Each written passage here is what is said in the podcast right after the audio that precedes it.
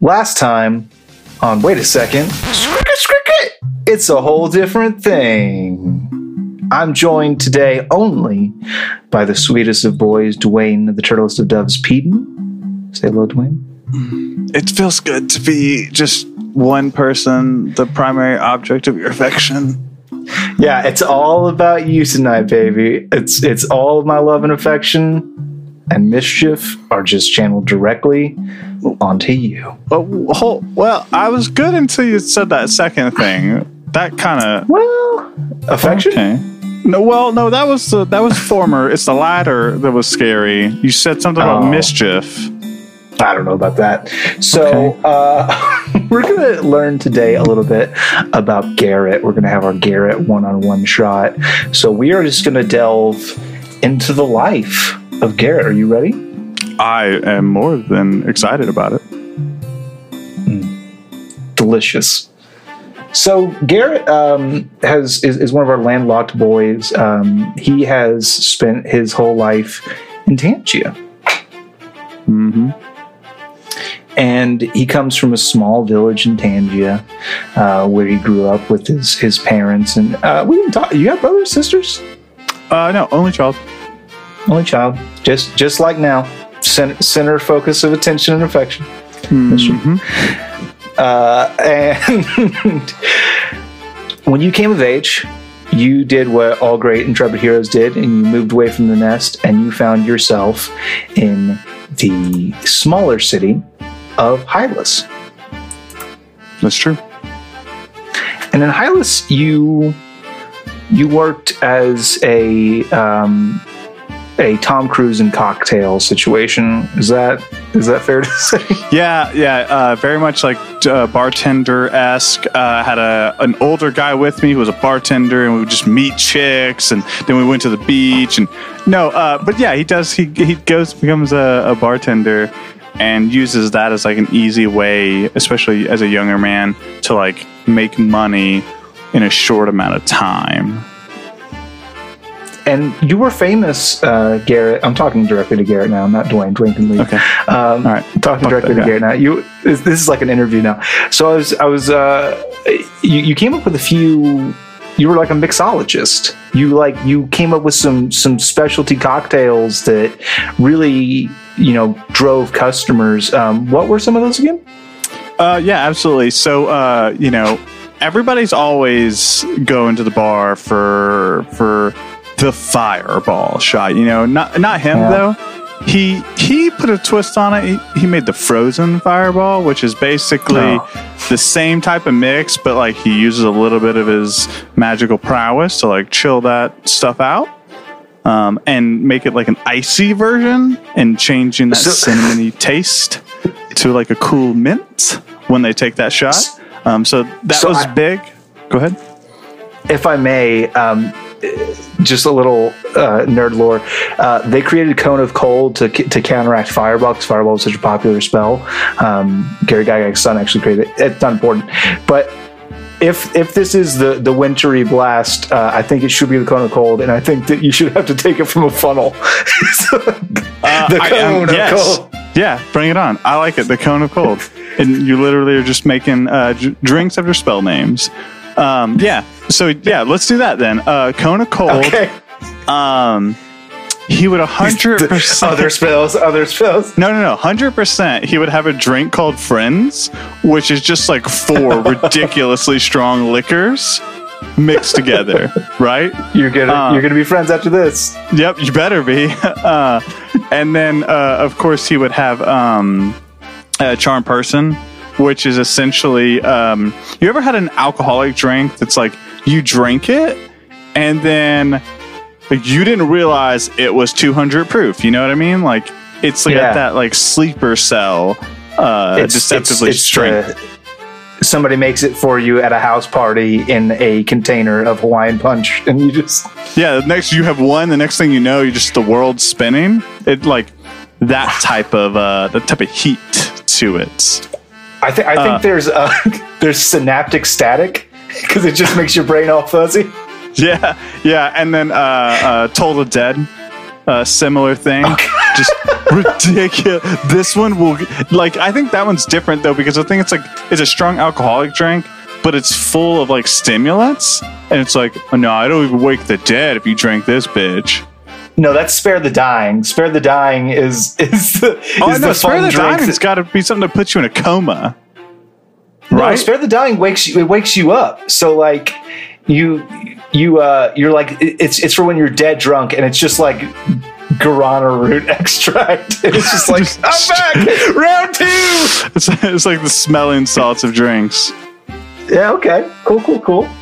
Uh, and and because of your uh, of your prowess with with concocting these beverages, um, you actually garnered the attention of um, of a local brewery for like they they they needed folks on their team to create new and interesting taste profiles. Yeah.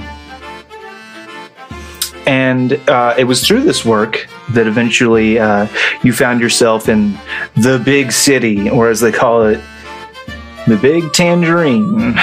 Uh, okay. Just gonna write that down. Crawford. Yeah, The do it. Tangerine. Oh, I am. and I'm going to bring it up in the show. It's, it's fucking uh, bacon bits. Um, that's that's for later. That's for the future spoiler. Um, uh, so you find yourself in the big tangerine, um, try, just you know, getting some some artisan goods uh, to bring back, um, and and that's when that's when you see her. Yeah. Man, And- it's nothing like it.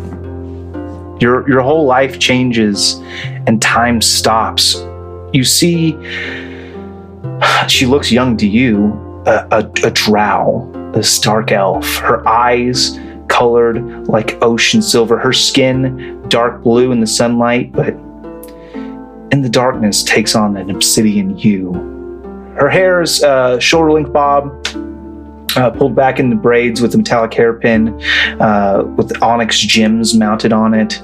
Uh, she has these thin, glowing, uh, almost sheer uh, skirts that pass her knees, um, and and and these these kind of cute frilly tops uh, with with no sleeves. And as she passes by, your your breath leaves you.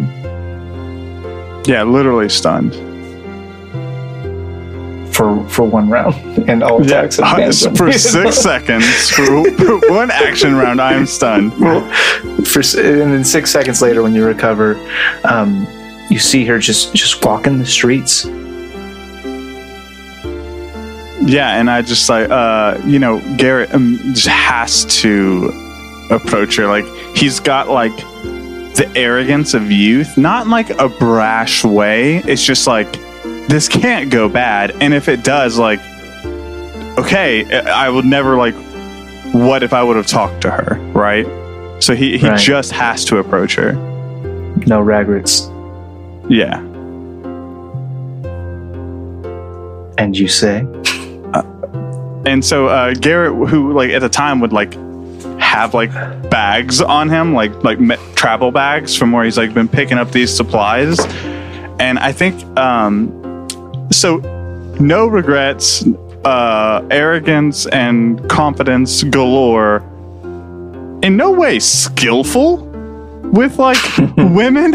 And, like he's charismatic. He's a good negotiator in general. He's just not great with like women in a romantic manner.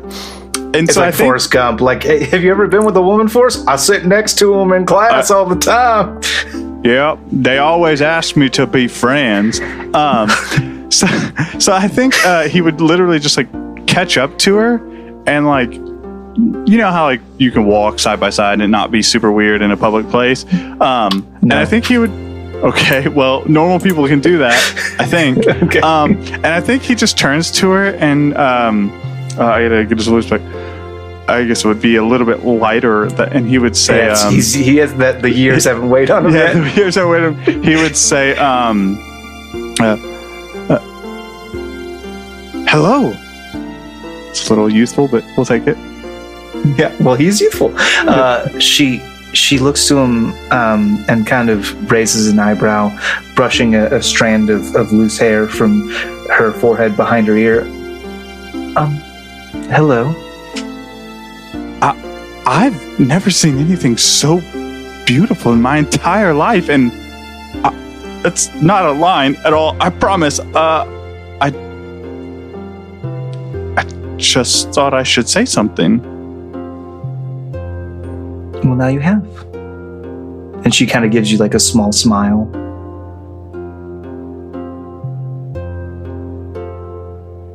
But my name's Garrett. Shalindra. Uh, It, um, do you want? Do you want? Do you want to get a drink or like a meal? To, together, like both of us. Well, I haven't eaten yet. Why not? Really? I, I mean, awesome. And so then we fast forward. and, and so uh, you you enjoy a lovely meal together and it is it's dizzying it is you you spent your whole life working with spirits and drinks and you've never felt as joyfully blissfully drunk as you were when you heard the sound of her voice and her laugh. And you are just fascinated by her and she is amused i think is the best way to put it. Um, and it's you through the process of conversation you find out that she's quite a deal older than you. She's uh she, she's she's over a hundred. Um and it's it's almost like when she's with you she can see things like you do and things are new and they're bright and they're shining and she she falls in love with you. And, and Garrett obviously is smitten with her. and of, of course uh, this business trip was scheduled to take three days. Um, so uh, uh, about the second week that you spent uh, in tangia with her um, you ask her to come home with you. And she agrees And like Garrett has that's like that to up to that point has is the happiest day of his life. To like that she would agree to like come with him and spend more time with him. I, and, and I think that your living situation at this point is like you still rent the room. Oh above yeah, hundred percent. He like rents a room above the tavern in town. Like, there's a brewery. You've got like there's a main tavern, and that's got like what he sleeps on the door. Uh, well, no, I don't know that it'll be that, but it would be like it was like you go into his room that he's rented for a while, and it's like a bed. They're like, no, you could get some like more furniture. It's like, no, that's okay. I've got a bed. You know what I mean? yeah, I've got the thing I need. I've got a bed, and then he hangs his clothes up in like the one small closet they give him. and it's not long. Uh, months, days turn to weeks, weeks turn into months, months turn into uh, years, as they often do, um, until you get married. You get married, and well, it's it's a good thing you got that bed. You're gonna need it Concerning. for fucking Dwayne for sex. Oh, that's better. I appreciate the, the classification. I thought I thought everything else was a mimic. I thought I needed a long rest because all the damage I took. Well, I was just you. You never know. You never know what's going to happen in Shane's campaign. Yep. Uh, you have sex. Roll roll a con save. Um, so so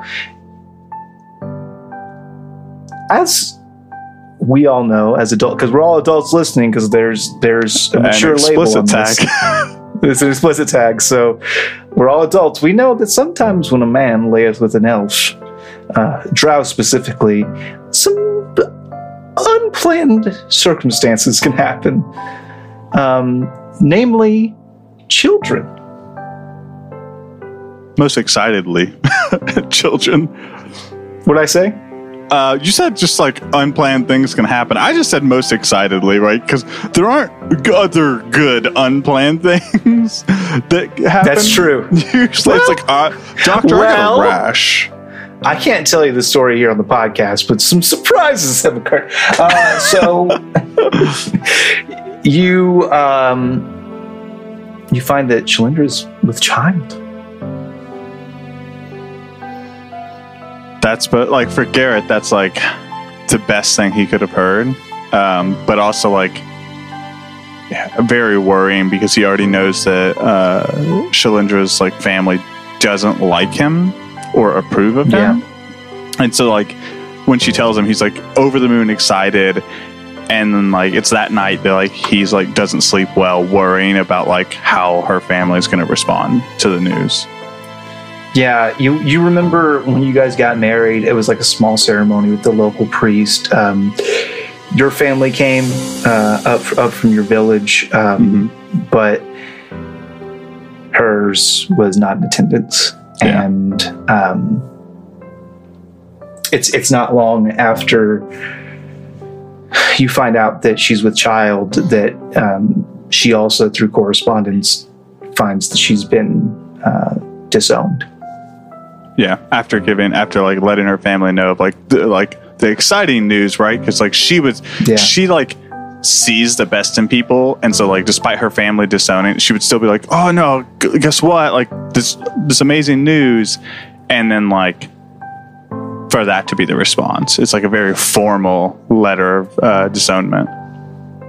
Yeah, like very much like she comes from a, a certain pedigree, and it's it is very much like a you are no longer please please do not let anybody know that you are Yeah, please don't use your maiden name anymore. like, yeah ever. please don't do that yeah um and so it is a interesting time because garrett as, as a younger man trying to make ends meet um shalandra she she ends up um she she has like a she sells flowers and other uh, herbs that she she gathers uh, from the surrounding woodland and a stall so she's working as, as long as she can and i think that I think that for everything that you worry about, kind of her age and temperament, she's able to calm you and like kind of bring you back until your child is born. You have a daughter. uh, there's there's no um there's no feel there's no words to describe what it's like to see uh, what it's like for Garrett to see his daughter come into this world. It's a mix of excitement and joy, and it's this uh, unconditional love and binding just to another like life form that he would have never expected. And as much as he loves his wife Shalindra, he would have like it doesn't feel like this. It's almost like this pull somewhere deep within him that he can't like explain. That he knows like that's his daughter, and he will forever love her and protect her no matter what. Like it's very intense feeling. Yeah, and um, very uh, much a relief uh, to Garrett is that uh, your daughter does take after her mother. Uh, so she's beautiful and perfect. Um, this half drow with, with more elven features. Um, and uh, you name her Uh, Justira. Justira. And then things are peaceful and they're nice and they're calm and they're happy and you're able to provide a life for your wife and your child and the the tavern doesn't cut it anymore um, so the time comes for you to to get some more space some more privacy uh, as you guys begin the process of setting up your home um, in the in the surrounding wood, um, and you kind of you you forge out your own cottage, your own place, your own spot to belong. Yeah. And the years come blissfully. Twenty-four of them.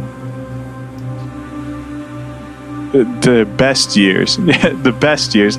It, like looking back, he just could not. Like one thing he like constantly tells his wife is like how he could have ever gotten so lucky, and I mean to to this day, to every day, he's always felt that way. Looking back on his life, like to have a daughter and to have such a wonderful wife, and even though like by any other person's like measurement, like it's a simple life, like he has never been happier and could not have like like won any type of like lottery to get such a blessed life. And just as you came of age and had to leave, um, as your daughter gets older, Justira, she she starts to venture out. Not she's not leaving home forever, but she spends more time in Tangia, and she's you know she's always inventing an excuse to go into the the big To the big the tangerine. big tangerine. she's all you know those kids, um, and she starts to um, discover men, and hmm now, now, now the gravel comes. Now the years of it. Um, uh, you you find her, and you. Uh, she tells you that she's been propositioned for marriage. Hmm. It's a newly um, newly commissioned uh, officer uh, in the uh, Alliance Navy, uh, Lieutenant Hmm. Baz Tall. Okay. um, well-to-do half-elf man, um, and she's she makes him really happy, or he makes her really happy. Thinking of my life. uh, same. Um, yeah, I mean, I think uh, yeah, Garrett uh, very protective of his daughter, uh, and I think like by default he's got that very like standard protective dad. Like, mm, I don't know about all this, but it's like uh, just here like talking about him and how happy uh, he makes her and like how nice he is to her. Like that's why like what sells him on it. Um, even though like the idea of like giving his daughter away is like terrifying. um, with your blessing in hand, uh, the announcement is made that there's to be the, this marriage, which is it ha- happens in these smaller communities, um, just so that everybody knows and people can send their congratulations. Um, but then something strange happens. You receive a letter. You receive a letter, um, and it is marked with the the seal of Quigalore, which is your your wife's um, family, and Mhm. they're they've had no part of your daughter's life. They've had they've completely cut your wife off and and and cut her from the family, but now they are offering uh, up their beautiful island villa in the Shattered Heart to to host and to have this this wedding. Which like Garrett and Shalindra are just like not for. They're not here for that when that invite comes in. Um, and it's not until Justira like kind of like talks to them and and it's like, look, that's my family too. Um, and I deserve to be able to meet them and they clearly want to meet me.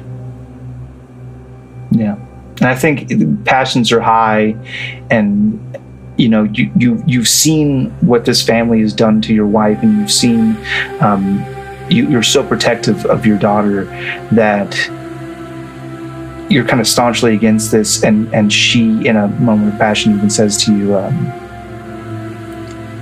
"I've got a long, long life ahead of me, and when you're gone." They're going to be the only family I have left. I want to meet them. and it's it's in that moment when she does that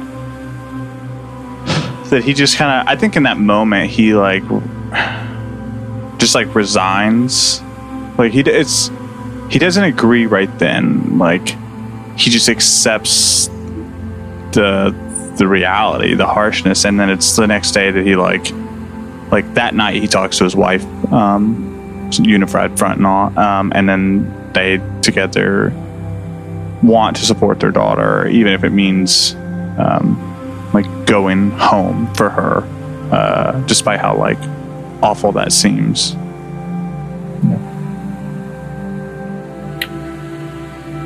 Weeks pass as the preparations are made, um, and you you book your family charter um, on a ship leaving from Tangia, uh, bound for the uh, Shattered Heart.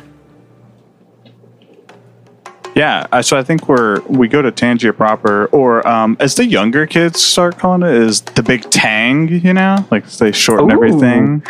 It's the Um, Tang heading up to Tang. Tang. this weekend. Yep. Yeah, heading out to the town, you know. Um, and so I think they're walking through the the bazaar and the markets, and and Garrett, who has has uh, not been to the city in a few years at least, like he's he's at a point where his life like he would send runners or messengers or like other people to go fetch it, and I think he uh, just like like it's busy it's a busy city right and he says to his daughter um, I, I don't really see the uh, the appeal here justira what did you like about this town again It's it's the city. It's there's everything you could want. There's so many people, ships coming in and out from everywhere with stories and treasures, and it is it's it's everything. Doesn't it feel like a bit much though uh, there's there's no peace no quiet it's busy busy it just seems like a lot I can have peace when I'm your age, Dad. Okay, that's. we'll just look past that. I'm not that old. Um, and he like kind of like runs his hands through his hair. he's like trying to like tuck back because like right at this point he's like mostly gray, but like he's still got like um, he's still got a little color. Um, he's like, uh, okay, hurtful, but I guess I get that. Live while you're young. And then you hear a voice from above the crowd, a bolstering shout.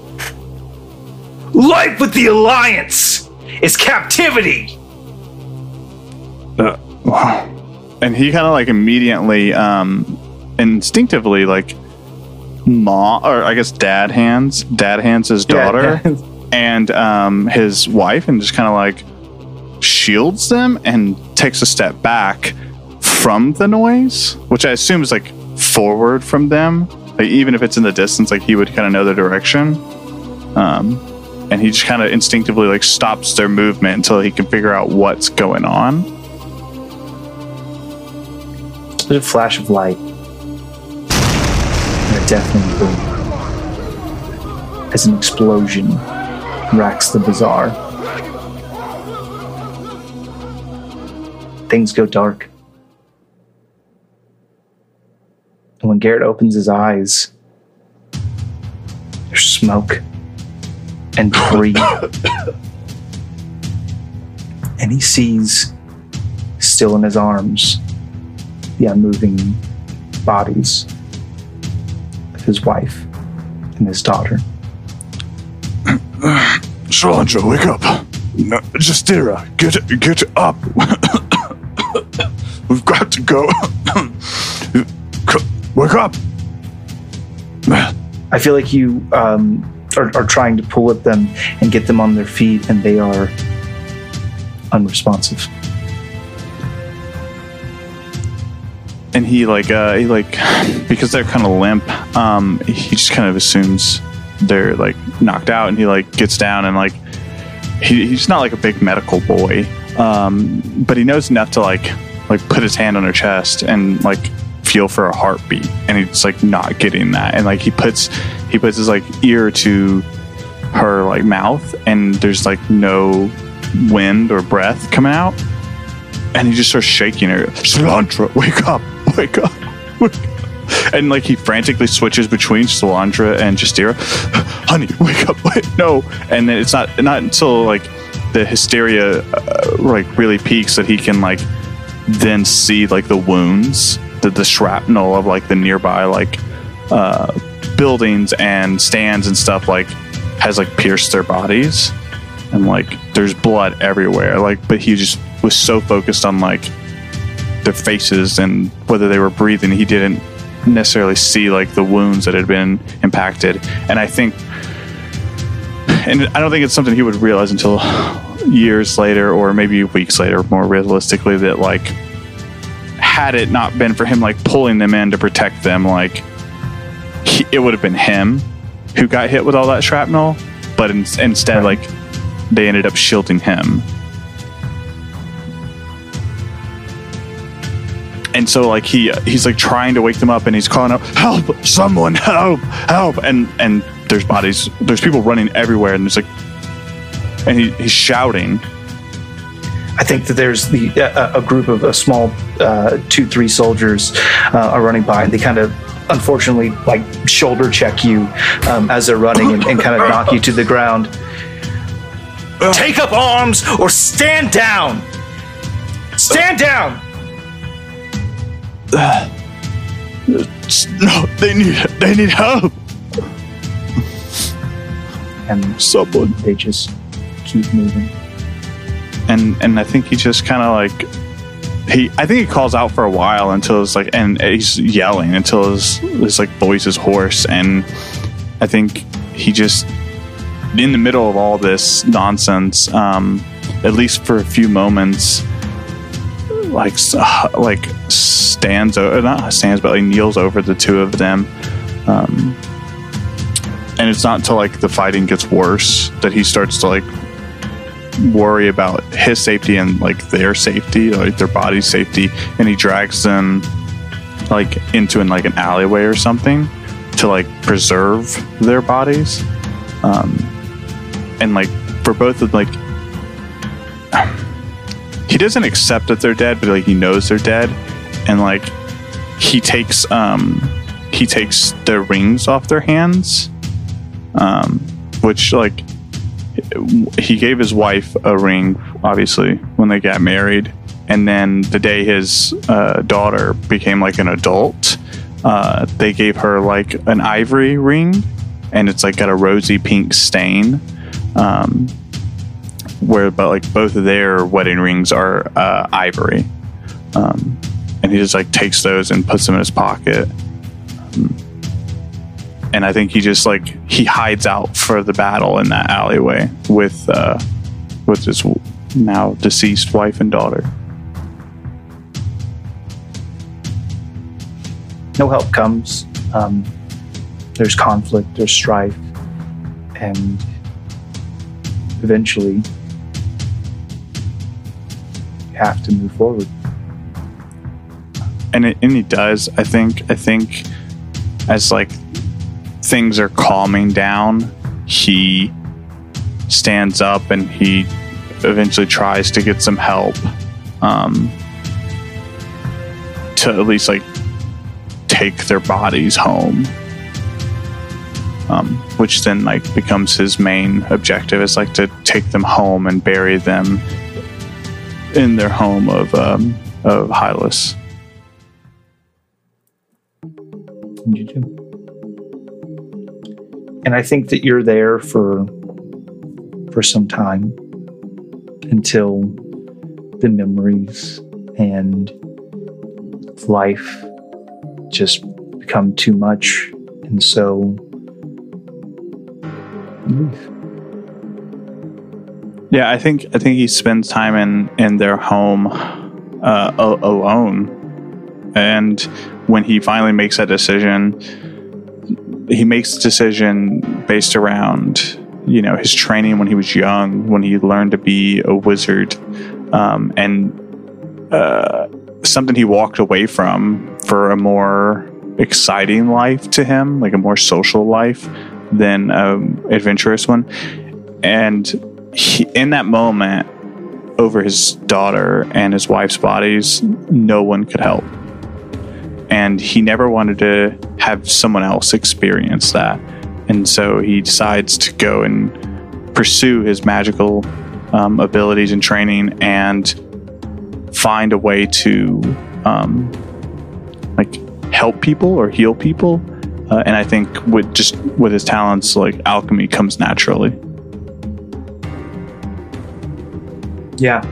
And I think that as you travel and ply your trade and um, you know you're gathering ingredients you're learning about alchemy you're you're practicing it you're helping those who have no help when you can um, and you kind of get a name in certain circles and you're actually extended an, op- an, an invitation to join a um, a small group of alchemists who are dedicated to um, discovery, dedicated to furthering their craft. Um, the the mortar's pestle, um, and they they welcome you and initiate you, and, and basically they give you a small glass vial of which you have of a clear liquid that um, shifts from a clear uh, liquid to a, a, uh, a dark hued one um, as a symbol uh, as a sign, as a signal to, to gather because a discovery has been made. And they instruct you on how to use it. And obviously, if you come across a discovery, um, to be able to to signal them and share this knowledge and this experience. Yeah, agreed. And um, as as some time passes and, and you continue to ply your trade, um, maybe a year or so, uh, from when you become initiated, it happens for the first time. And so. I think it catches him off guard the first time. Like, it's a vial that he always, like, keeps, like, in vision, like when he's like unloading things. And I think the first time he like unloads it and it's like the different color, he like looks at it and like shakes it, like, oh, it's broken. It's, uh, and then like he Is the right one? it's like, oh shit, like no, no, no, this is the right pile Fuck, there's something It's going on. Yep, it's time.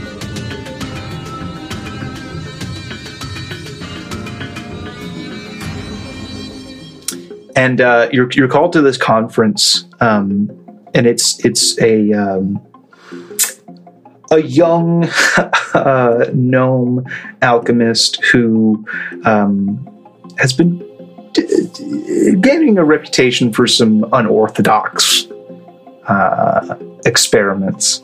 Um, he has found a way to alchemically distill the blood of vampires to Mm. create his um, his elixir of unlife, as he's taken to calling it. Uh, it can be uh, used on a person who's who's died. Um, it won't turn them into a full vampire. Uh, it puts them into a Like a staged Uh, state, like right before you transform. not even that. It's like a half life. It's like they are moving, they are breathing, they don't need to eat, but they can, and they don't truly show like personality. Um, but it is it is cutting edge in terms of like alchemical resurrection. Um, it's it's it's it's it's not true resurrection like with with you know a divine spell, but Right. it is it is the the first time somebody's been able to put something in a bottle that has moved somebody from no joke dead and gone to a state of some semblance of living. Yeah, super impressive, super interesting to Garrett. and it's actually interesting to somebody else as well. Um, he kind of catches you um, being maybe a little bit more attentive than some of the other folks. Some some folks are are in uproar. Some folks, I mean, this is very Yeah. controversial stuff. Mhm, Very much so. Um, but a um, there's a half orc um, in just ridiculous garb. It's made of like hemp and um, and like small bits of hide that look like they come from different places, and like bones are are, are interwoven through the fabric. Um, and he he sees you kind of eyeing this demonstration a little bit more intently, a little, little bit more hunger in your eyes, and he says, um, "Interesting stuff, huh?" Oh, um, yes. Very interesting indeed. We're gonna have a gruff off. Uh, Yes, yes, we will. I can be more gruff than you can. but I am Dwayne Bullcroft. You're not uh, disgusted like all the others. No, no, it's it's alchemy. It's a little weird, but if other, albeit divine magicians, clerics can resurrect people, why shouldn't we? Some would say it's no longer alchemy, but necromancy. I think they might be different. Uh, uh, necromancy is most considered dark. Uh, this this seems different. This seems like a fair bit of neutral alchemy. He kind of laughs and just goes, "Hmm. Neutral alchemy. My name's Hurl. Hurl Skullsmith. Necromancer. Pleasure to meet you. uh, he like shakes his hand It's like Garrett's not like not a like a he's not against any schools of magic and he's not against any races so he just like shakes his hand like just pretty normally and maybe like too excitedly to like talk to another alchemist like about this because he's super so and he says uh, oh the name's Garrett Tarmac nice to meet you Mm, Likewise. I could go for a drink. How about you? uh, well it looks like he's done speaking now so yeah that would be wonderful Yeah, maybe someplace quiet we can discuss this further. Uh, sure. I'm sure we can get some interesting drinks. And so he he kind of pulls you aside and he he gives you like his spiel. He gives you like his philosophy as a necromancer, which is something you haven't been exposed to before. Um, particularly when you of you, you you came up under the tutelage of, of more of a hedge wizard, um, and then worked with alchemy. Um, so so this is kind of new stuff for you. But he tells you about how in his culture and where he's from, it's not a taboo.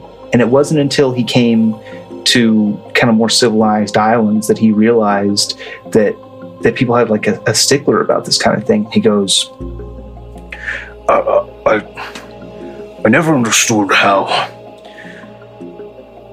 something that can buy time for someone, something that can take someone who is just passed beyond death's door give them time could ever be wrong. Uh, Well, that's no. Uh, sorry, that's not what I know necromancy to be. Uh, I was always taught, and from what I read, they are summoning the dead back from the other side and and corrupting things. I I never saw it as a stopgap. And if somebody told you that alchemy was only good for healing potions or poisons, what would you say? I would say they they only know the tip of the glacier when it comes to the knowledge that goes into our craft. I could say the same thing about necromancy. Uh, and, and when he says that, it's like there's like a light that clicks on because like he did like learn from a hedge wizard who like was very old school in his teaching. Like so he like taught about all the different schools and what they're commonly referred to and how they're regarded. And like necromancy, of course, like all of that stuff was like validated when he went to like around other circles. And it's right then when he says, uh, uh I th- I think you might have a point. Energy flows from our plane to the next. Flames that we conjure with our hands. They don't come from here, they come from the elemental planes. It's just energy passing through Necromancy is the same way. Our bodies, our life, our soul, degradation, entropy, they're all energy just passing from one plane to another. No door is inherently good or evil. It's what you do on either side that matters. Uh, I hadn't really thought of it that way. Admittedly, I'd always just seen necromancy as, um, uh, dark magic, and I, I, you use it to stave off death. That's correct. I mean, folks could say evocation is a good school of magic, and then they'll use fire and ice and lightning to kill. Whereas I can use necromancy to to take someone and hold them and bind them to this plane until they can be helped by divine forces or God's willing a miracle. Uh, I hadn't really thought of it that way, but that it uh, does seem a bit, and like he kind of like is a little more embarrassed at himself now. Uh, it does seem a bit ironic to uh, regard evocation as, you know, one of the good schools, and then melt people with a fireball. Don't get me wrong, both are fun. uh, take your word for it. Um, um, There's we could talk about abjuration. It's a school designed to protect. But every school has its limits. So when abjuration fails, well, sometimes it's time for necromancy. uh, um, I, I'm sure, and so he thinks about, um, in that moment, he like thinks about his wife and his daughter and like the life he had, and and he he thinks about who he was. Um, when he first met his wife and who he was as a young man, just like like forgetting himself as a, a more respected person and a, an older man, and he kind of his youth, his his brashness of youth takes over, and he kind of like is smiling and is excited about the idea of like being able to stave off death, to be to be able to counter death. Like that's his whole thing, whether that's alchemic or. Uh, could you could, could you teach me what you mean by staving off death using necromancy? No, I don't see why not. Thank you. Sure, you um you have the look of you about you of someone who uh, spends a lot of time on the road. You have any plans? Uh, no, I have just been, um, you know, wandering and uh, practicing my craft. I've got a um, a modest abode just outside of Tearsport. If you care to, you can stay with me, and I can I can show you a little bit of my neutral alchemical necromancy. That is very generous of you. I, I would love that. and you do. You are you are brought to a very humble abode, a, a shack uh, within the wilderness, just outside of Tearsport, um, where you study and you learn, and you not only learn, you know, a few new tricks, you kind of get your mind opened up as far as um, necromancy and the different schools and um, how tools can be used. Yeah, agreed. And I think that after, you know, a period of time passes, there's not much more for you to learn. Um, and you, it's time for you to leave again.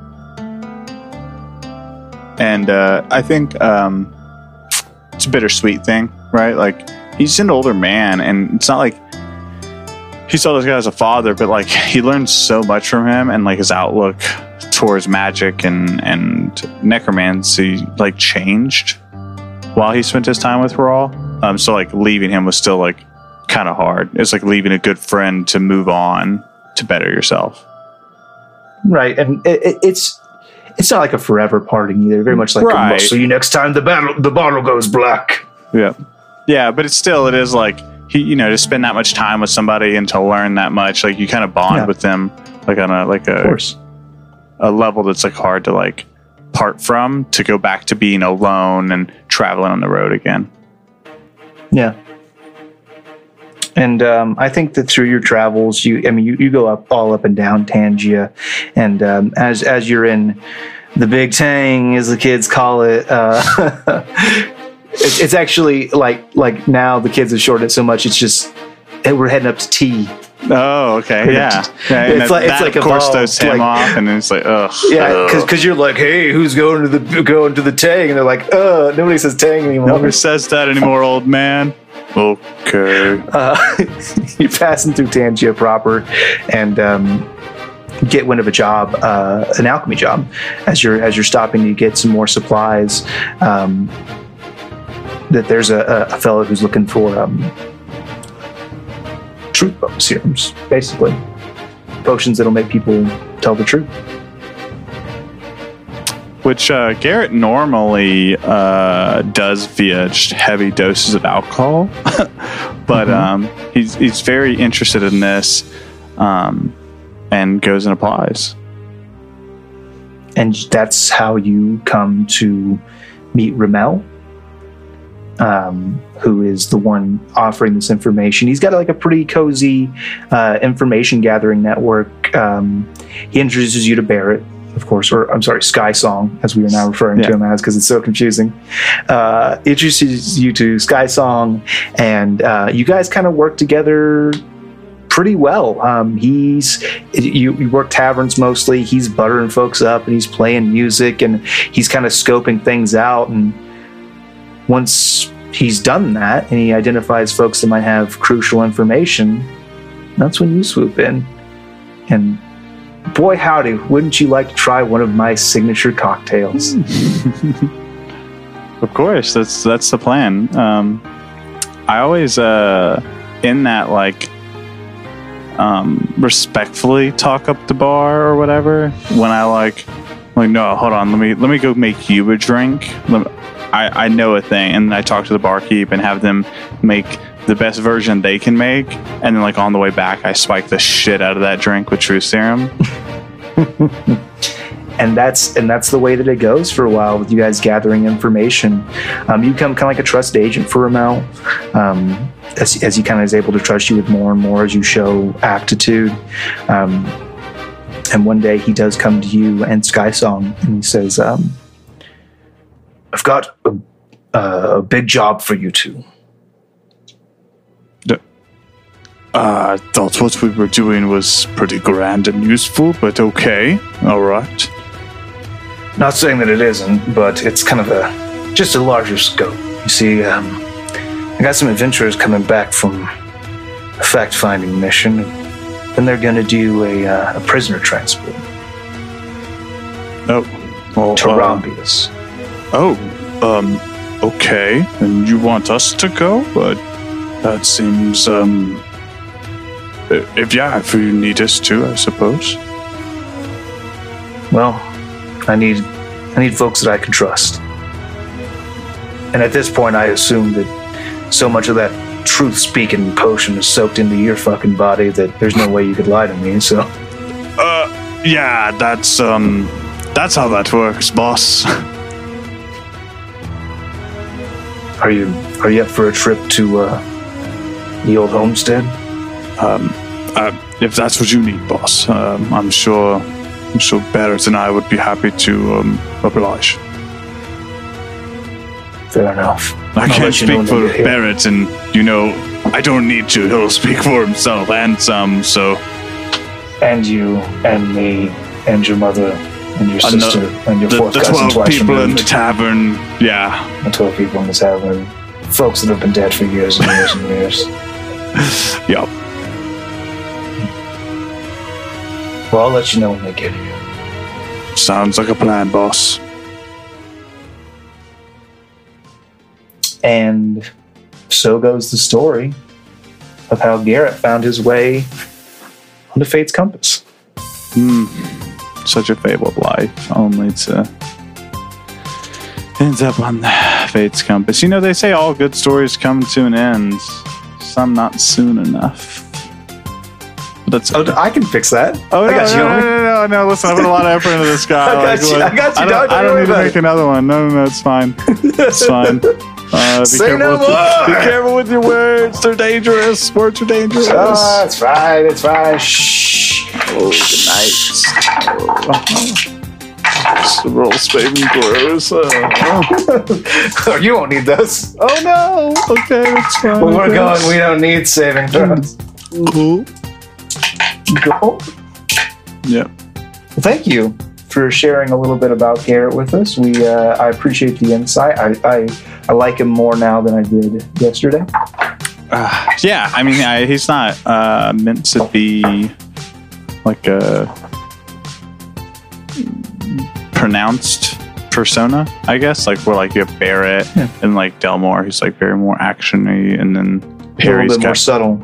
Yeah, he's yeah, he's very much like the guy in the back. Ideally, he's like older, wiser. He goes down smooth, Yes, just like a does. signature cocktail. It's just like signature cocktail. That's right. So, well, thanks, Okay, thanks for doing well- this. These are always fun. I love these the one-on-one shots. Thanks for coming up with them in campaign one. I agree. Those, uh, I So think that was so I can- collaborative so I can effort. steal them. Yes. Okay. Well, anything else you want to say to the people before we go? Uh, I hope I don't have to do this again. I- Because that means he dies. I don't want that. I'll tell. I'll tell you what. I'm, I'm going to come up with like some sort of booby prize, like some sort of consolation treat for whoever has the most characters in campaign two. Well, hold on. Don't tempt me with a good time because you know I love alts. Like, hold on. I don't. I don't. I don't know what it's going to be, but like so, a little something extra for the guy who's to do fucking five of these or however many. Well, all right. Hopefully- I guess. Hopefully these these these are the last ones. Agreed. hopefully these are, these are last times we have to do this but you know uh, things can happen when you're out there adventuring and we, we can't always control it and we got to play true to our characters but there's one thing that we can never forget. And that's that death. Is never the end. Yeah. especially with a little necromantic necromantic go-go juice in death is just the beginning, dear. Well, very good. Thanks everybody for listening and uh, get to know Garrett more as he interacts. Bye. Bye.